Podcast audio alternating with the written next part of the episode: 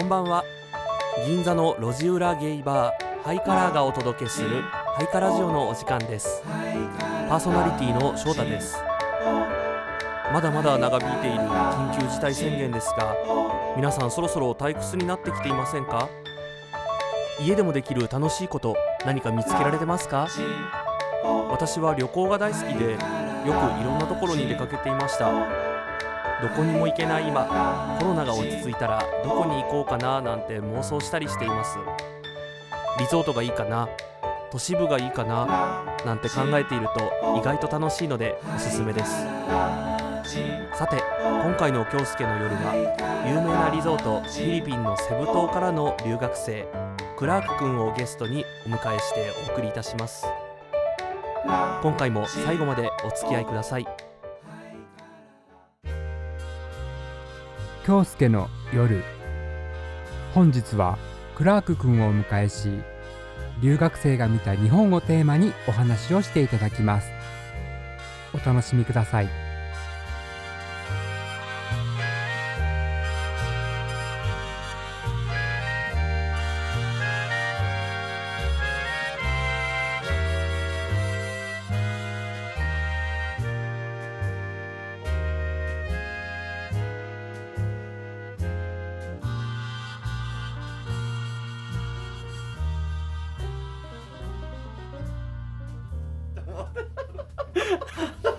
大丈夫ですよ。はい、こんばんは。こんばんは。ようこそ。はい、お願いします。はい。いつ来たんでしたっけ日本に？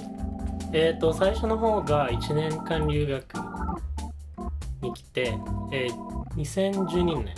え、そんな前なの？そうです。で、1年間交換留学して、うんで、1回帰って、で、うんまた戻りたかったので、2012年に来て、2013年に帰って、はい、で大学卒業してそうです。来たって感じ？そうです。また日本の大学勉強したかったので、2017年2017年に戻りました。戻ってきた。戻ってきたっていうか戻ってきたのか。再度入国、はい入国じゃないな。来日なんて言えばいい言い出したんだけど、はい、で日本に来たじゃない？2012年感じなんでしょ？そうです。何歳の時ですかそれ？あ、17歳。そうですか。かわ可愛かったんでしょうね。今でも可愛いんですけど。ありがとうございますどういたしまして。え、17歳、あ、高校生の時ってことね、大学生。大学生。17で大学入れるの、フィリピンって。あのー、なんか、数の数え方が違うのかしら？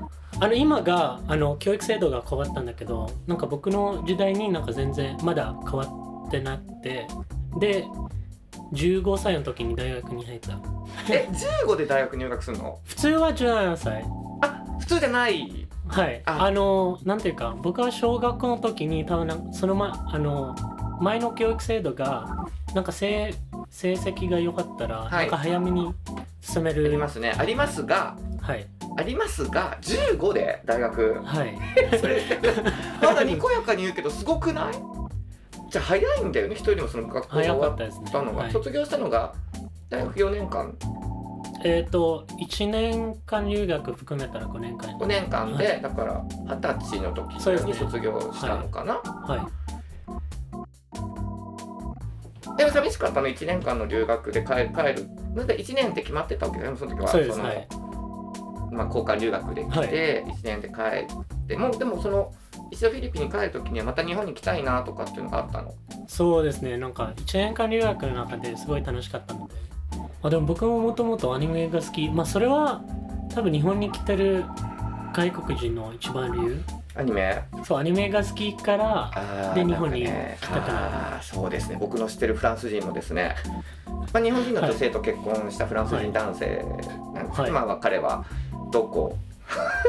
今ロンドンに住んでて、はい。コロナで大変ってロンドンは大変そうなんですけども、はい。その人も確かアニメが大好きだったから日本に来たのかはい。日本に来てからアニメが好きになったのかちょっとわかんないけどアニメ大好きっていうのはちょっとね記憶にありますね。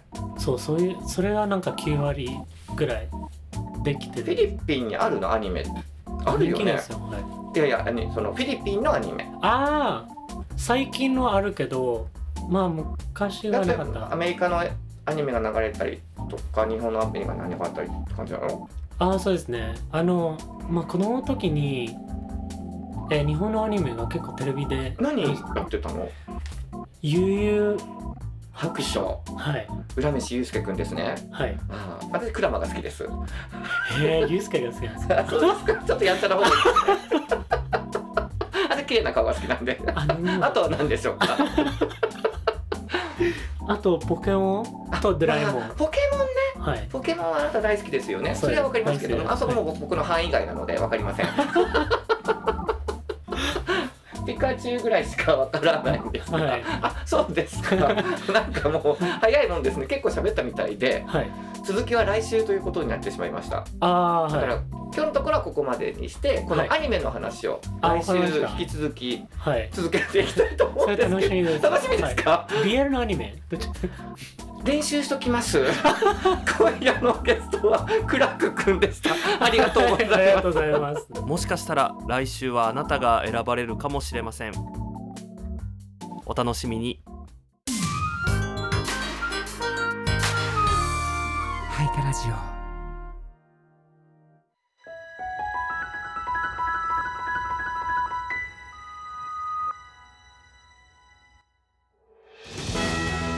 雄大な山々と清らかな雪解け水。大自然の恵みを受けた新潟のお米。雪色米。ハイカラジオはいさーいぐすうようちゅうがなびら。わんねーけんちゃんやいびん。ゆたさるぐとうにげーさびら。皆さんいかがお過ごしですか？今日のテーマは沖縄のお正月。沖縄にはお正月が3回あるってご存知でしたか？その回数に驚かれる方もいらっしゃるかと思います。1回目のお正月は全国と同じ新暦のお正月。沖縄にはおせちや雑煮を食べる文化がありません。大晦日に沖縄そばの年越しそばを食べ正月には豚の内臓が入った中身汁などの豚肉料理を食べます。また数種類の料理を詰めた重箱を用意します。重箱には皮付き三枚肉天ぷらかまぼこごぼうこんにゃく昆布揚げ豆腐お餅などを詰めます。そして2回目のお正月は旧暦で行う旧正月。新暦のお正月同様重箱などを用意します。旧暦は毎年変動するので今年は2月12日が旧正月です。この文化が根強い地域はお店の閉店が早まったり休業するお店もあるようですね。旧正月は中華圏の春節でもあるのでこの時期は沖縄各地で中華圏からの観光客でにぎわいます。ちなみに地域や家庭にもよりますが新暦と旧暦のお正月にダブルでお年玉がもらえるのはラッキーですよね。最後に3回目のお正月。旧暦の1月16日に行われる16日16日祭。天国のお正月です。お墓に家族が集まりご馳走をお供えし先祖への祈りを捧げます。この16日祭の由来は琉球王国時代に元日から15日までの仕事を済ませた家来が16日に帰省するも両親はすでに他界しており年頭の字を墓前で述べたことが始まりと言われています。少し寂しい由来ではありますがいつの世も先祖を大切にする文化が根付いていますね。けんちゃんのウチナータイム今日はここまで。昼夜一平二平デービタンまたやーさーい。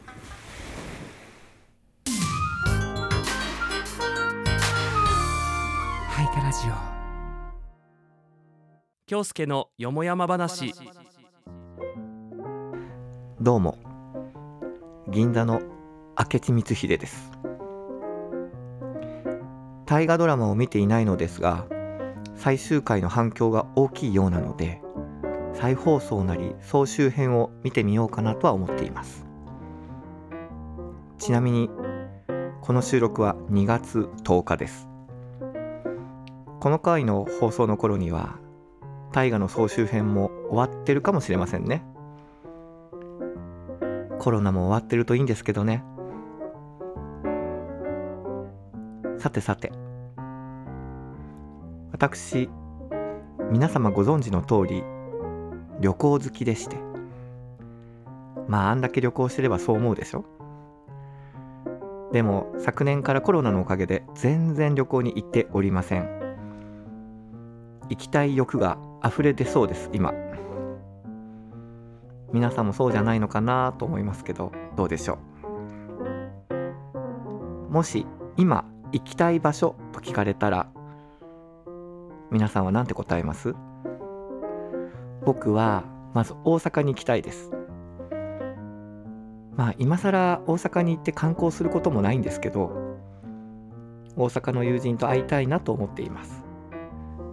まあまた会ってどうするって言われても困るんですけど多分ひたすら飲むだけなんですけどね。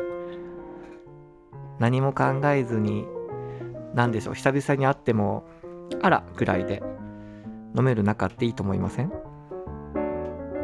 大阪の次はですね沖縄に行きたいなと思います。比較的沖縄に行くことも多いんですけど行けないとなると行きたくなるものですね。海を見ながらのんびりとした時間を過ごしたいです。リゾートで過ごすといった感じでしょうかね。リゾートといえば〇〇みたいなもの。皆さんは思いつきますか？リゾートといえばハワイ。とかリゾートといえばプールサイドでお酒を飲むとか。なんでしょう？あまりリゾートで過ごさないので 発想が貧困なんですけどもね。そんな感じでしょうか。僕自身はですねリゾートに行きたいなとかお店で話もしたりするんですけどなかなかリゾートに行くことはないです。ないというか旅行先でリゾートを選ぶということがほぼないです。でも、ね、たまにはあるんですよ行くことも。ホテルで一日の大半を過ごしてまあゴロゴロしたいですね。ハワイに行った時はゴロゴロしてましたけども。プールに入ったり海辺を散歩したり昼間からお酒飲んだり。夕方にちょっと街に出る。そんな感じなね。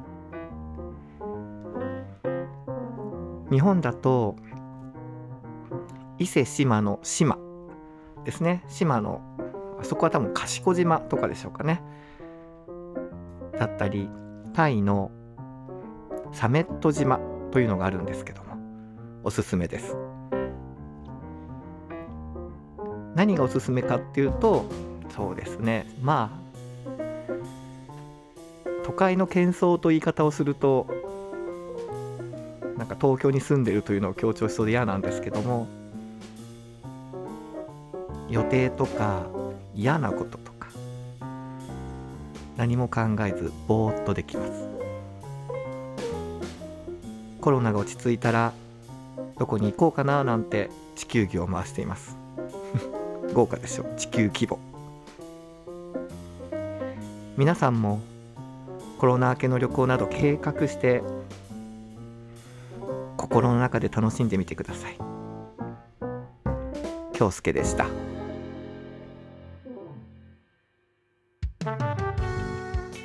ハイカラジオお別れのお時間です。最後までお聞きいただきありがとうございました。ポッドキャストでお聞きの方はぜひ登録をお願いいたします。私を含めスタッフの励みになります。最後にお知らせです。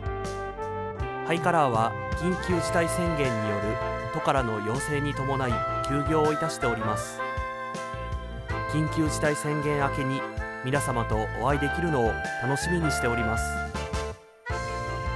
それでは素敵な夜をお過ごしください。また来週お会いしましょう。